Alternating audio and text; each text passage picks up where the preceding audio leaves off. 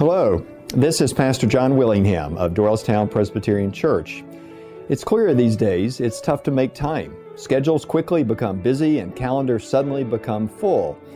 To that end, DPC is excited to now offer this podcast channel, which will allow you to hear a recording of Sunday's sermon from that day's preacher. Whether you listen while taking an evening stroll, driving to and from the grocery store, or anytime you get a free couple of minutes, we hope it can allow for reflection and spiritual growth during your week. We also invite you to visit www.dtownpc.org to learn more about our church, our various ministries, and online giving opportunities. Thank you for tuning in. Last month, our daughter, her six month old son, and I experienced firsthand some of the challenges of trying to travel over the holidays. We had flown to Charlotte the week after Christmas, and while that plane was delayed for an hour, otherwise it was pretty uneventful. The return journey, however, was an ordeal for us, for all the other passengers, and for one airline employee in particular. We had discovered that traveling with an infant meant that we needed to allow more time when we go to the airport. And so, as we went back to the Charlotte airport the next day, we arrived at 5 p.m. for a flight that was scheduled to leave at 8. While we were waiting to get a bag checked, a very helpful ticket agent came up and expedited that process for us. And so then, once we were through security, the three of us were enjoying our dinner at the airport. It was while we were sitting there that we got the first notification that our flight had been delayed by an hour. And so we took our time in getting to the gate. And shortly after getting settled in, my grandson Jackson started to get a little fussy. So I offered to take him in his stroller on a tour of the airport since we had plenty of time. One of the things that I learned about that little guy is that he is an extrovert and that he would smile at everyone he would see and that that continually improved both his spirit and his energy. And at one point, we were going through another terminal when we saw people lining up for their flight back to Philadelphia. And I was hopeful that we would be following them soon thereafter. It wasn't to be. By the time we got back to the gates, there was another announced delay of yet another hour, and this time the passengers began to grumble. The terminal was virtually empty at that point, other than our flight. So when the gate agent, who turned out to be the same woman who'd helped us with our luggage, when she got on the intercom, we could hear her very clearly throughout that whole space. She told us that our flight had just left Trenton and that she would give us updates along the way. About an hour later, we'd received this text notice that our gate was being changed to Terminal F. And the same woman got back on the intercom and said, Somebody's messing with me. There's not a Terminal F in Charlotte Airport. It says, We will be leaving from this gate tonight. And so everyone clapped. She continued to give us regular updates on the progress of that flight, including when it landed and had rolled up to the gate. As she said to us, Okay, stay in the area. We're going to be boarding soon. 45 minutes later, she came back on and said, We have a problem. It turns out the plane was hit by geese as it was leaving Trenton, and so we need to make sure that it is safe to fly again. The area got very quiet. My daughter noticed that the door to the jetway remained closed. There was a phone call to this gate agent.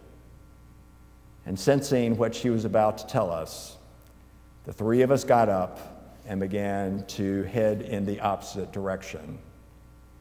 We could still hear, as she said, friends, unfortunately, we've had to cancel this flight. And you could hear the anger erupt from all of those frustrated passengers. She said, No one wants to get home more than I do, as I have to be back at the airport at 3 a.m. And that didn't really help much. But as we continued to walk our direction, we were soon passed by the flight crew, who I suspect had come into the terminal with another entrance other than the jetway and were quickly moving toward the exit themselves. And so it was that early the next morning, on another flight with another airline, we eventually got back home. And all three of us that afternoon took a long nap. I thought about that poor gate agent as I was reading the biblical text before us today.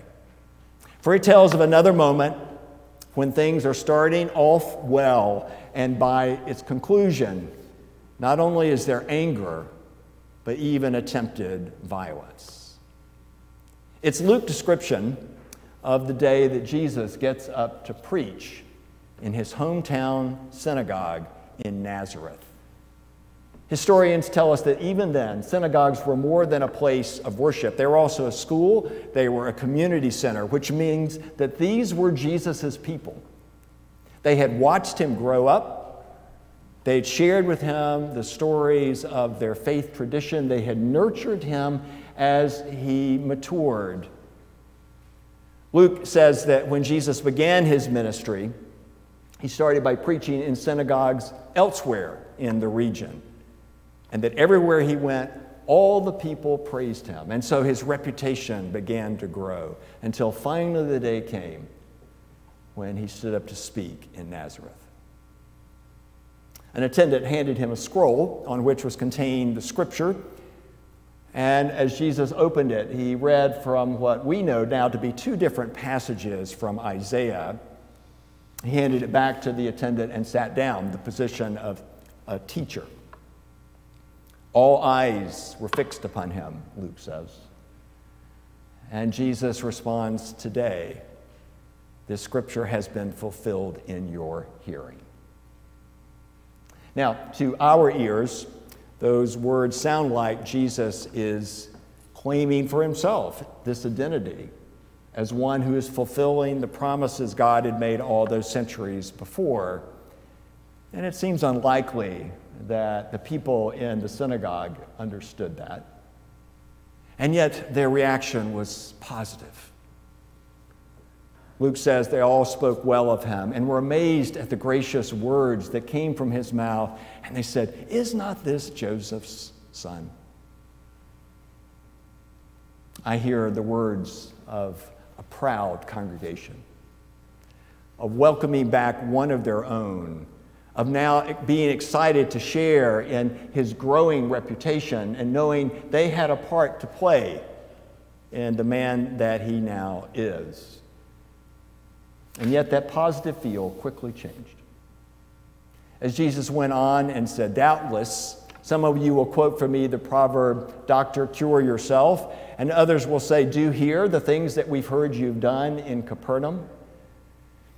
He goes on and begins to tell them two stories of their faith, ones that they would have heard many times before, of the great prophets of the past, Elijah and Elisha, and how there had been moments when they had gone to the Gentile, the non Jew, to carry out God's purpose. And for reasons that aren't completely clear to us, the crowd becomes enraged. So much so that we're told that they drove him out of the synagogue, out of the community, took him up to a hill overlooking Nazareth, and planned to throw him off of that. But in ways that aren't explained to us, Jesus escapes. And as far as Scripture tells us, never returned to his hometown or to his synagogue again. What was it that got him so upset? Was it the fact that he was not going to offer these deeds of power that he had shared with another community on the lake? Was it their hearing in his words that this grace of God was going to pass over them and go then to the Gentile? Was it this recognition that he wasn't the man they thought he was? That he clearly was claiming an identity and ministry far beyond anything they could have imagined? We don't know. One scholar suggests that sometimes anger and violence is the only response when individuals are forced to face the truth they want to ignore. And perhaps that was the heart of it. Whatever the explanation for the reaction of that congregation, what strikes me about the way Jesus spoke on that day was how the same words could be heard as good news or hard news. I, brought, I have come to bring good news to the poor, he said, to release to the captives, to declare the year of the Lord's favor. He went on to hint that certainly, as in times past, how God's word and, and, and love had gone to the Gentiles, so would it, could it happen again. And it was clear that he was speaking of a different kind of understanding of God than what they had come to accept for themselves. And so the words that he spoke in that moment were heard as encouraging and uplifting to some, and threatening and even anger invoking to others. And it's that pattern, that experience that Jesus has it leads me to share a word with you today that I suspect could be hard to hear, and yet one that I believe to be a word of truth that we need to receive. I've been part of this community now for 18 years. And while by the classic definition of that term, it perhaps would mean that this community is not my hometown. It's clear in our nearly two decades together of the incredible blessings that we've received as a family and as part of this ministry in our journey together. And it is drawing upon both that relationship and the history that we share that I, I want to bring some news to you today that could be heard as good news and could be heard as hard news. It relates to something that most of you are aware of, namely the most recent generosity initiative called Be Renewed. Like the campaigns that preceded that one, this one too was planned and carried out by a very talented group of your fellow members. Like those earlier campaigns, this one too invited our members to make a pledge for the next two years to fund all the ministries of our church. And I can tell you today the results of that effort. As Be Renewed has given us 279 pledges, totaling $3.4 million over the next two years. By any standard, that is something to celebrate. And in fact, is the third highest amount pledged in a multi year campaign in our congregation's more than two centuries worth of existence. And yet, even within that, there is some hard news. As that total came in about a half million below our goal, and 450,000 less than the pledges that were made two years ago. Now, you need to know that our session in eight days will approve a budget reflecting what has been committed.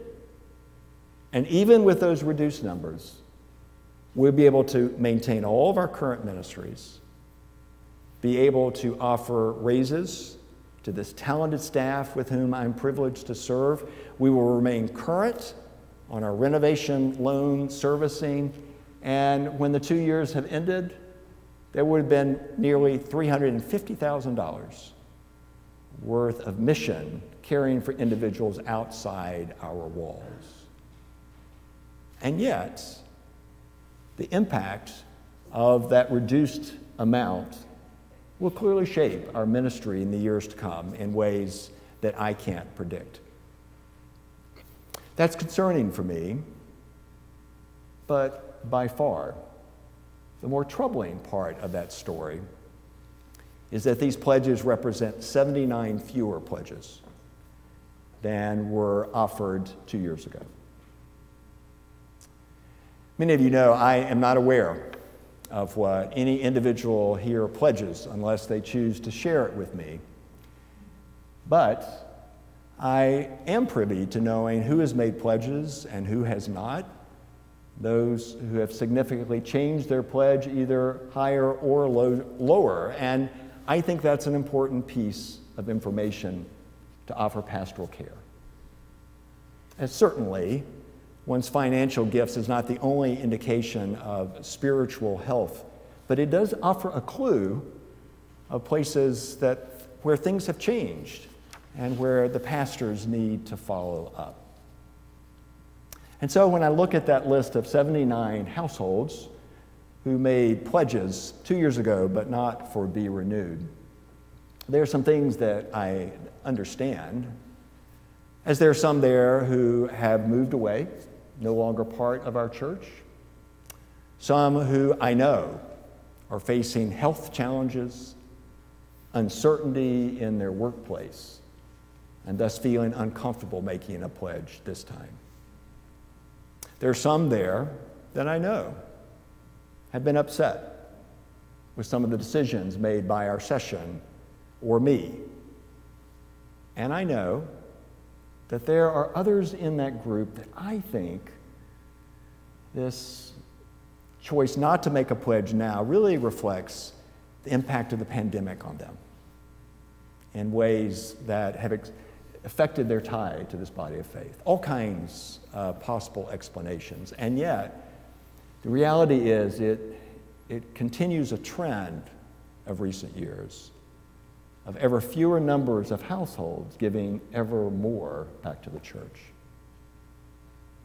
In the same way, those numbers demonstrate another trend that continues, and this is in terms of the generations. As certainly, people are in different places in their life, both financially and in terms of their expenses, when they're just out of college, when they have young children, when they're an empty nester, or when they're a retiree. And so one would expect that the amount pledged could reflect that, and it certainly does. But again, I'm talking about the number of pledges, not the amount. When you look at those pledges, there are some, some troubling trends in terms of the generations. Our members who are age 58 and older, and most uh, sociologists refer to that as baby boomers or the greatest generation or the silent generation, all those groups put together. In our congregation, those individuals represent less than half of our membership, and yet they have offered 82% of the pledges. And when we look at the Gen Xers and millennials, the next two generations, that group is about a third of our congregation, and yet they have made the 18% that complete the total number. And friends, those trends, both the generational disparity and the lower number of pledges, are patterns that are not sustainable in the long run. Now, I share that word with you today not to make you feel guilty, not to deny the fact that we have members who faithfully give without making pledges and know that that blesses us too. But instead, I offered in the way that I believe Jesus intended that sermon in Nazareth to happen to. That this word, both the good news and the hard news, might start a conversation with me, with your loved ones, with fellow members, with God. It's not the kind of news I relish sharing. And yet, I also believe the truth of something else that preacher in Nazareth said years later when he offered, You will know the truth, and the truth will set you free. And I believe that to be true for us as well.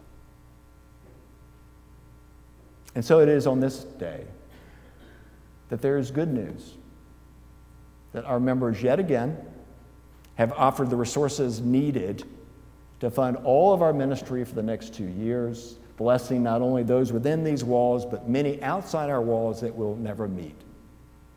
And the good news is that these trends can be turned around, and the capability is within our own membership. Which is why on this day, I continue to celebrate the gifts and the gathering of this body of faith, trusting that ahead of us still are opportunities to respond in even more generous ways to the good news of Jesus Christ. Let us pray. I thank you, God, for the ways that you bless each one of us for all the ways that we experience the abundance of your love. I thank you for the countless ways individuals in this community have responded to that truth. And pray that you will continue to guide us as a body of faith as we move into the months and years ahead. That we might continue to discover and claim once again you as the source of every good gift. And with that news, learn how we might, yes, demonstrate our faithfulness. For it is in Jesus' name we pray. Amen. Thank you for joining us on your journey of faith. Don't forget to check out www.dtownpc.org to explore all the ways DPC strives to be a bridge for Christ and a beacon of His love.